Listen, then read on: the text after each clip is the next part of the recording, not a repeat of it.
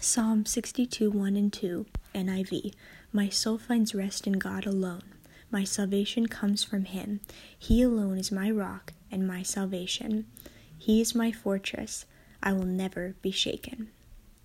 And in this, when it says, He alone is my rock, I think of my body, and then my salvation, I think spirit, and then when I think fortress, I think soul.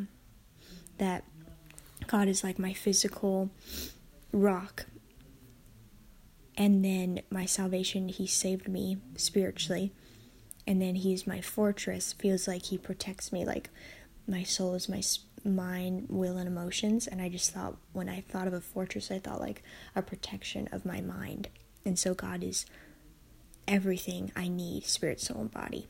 Thank you, Jesus.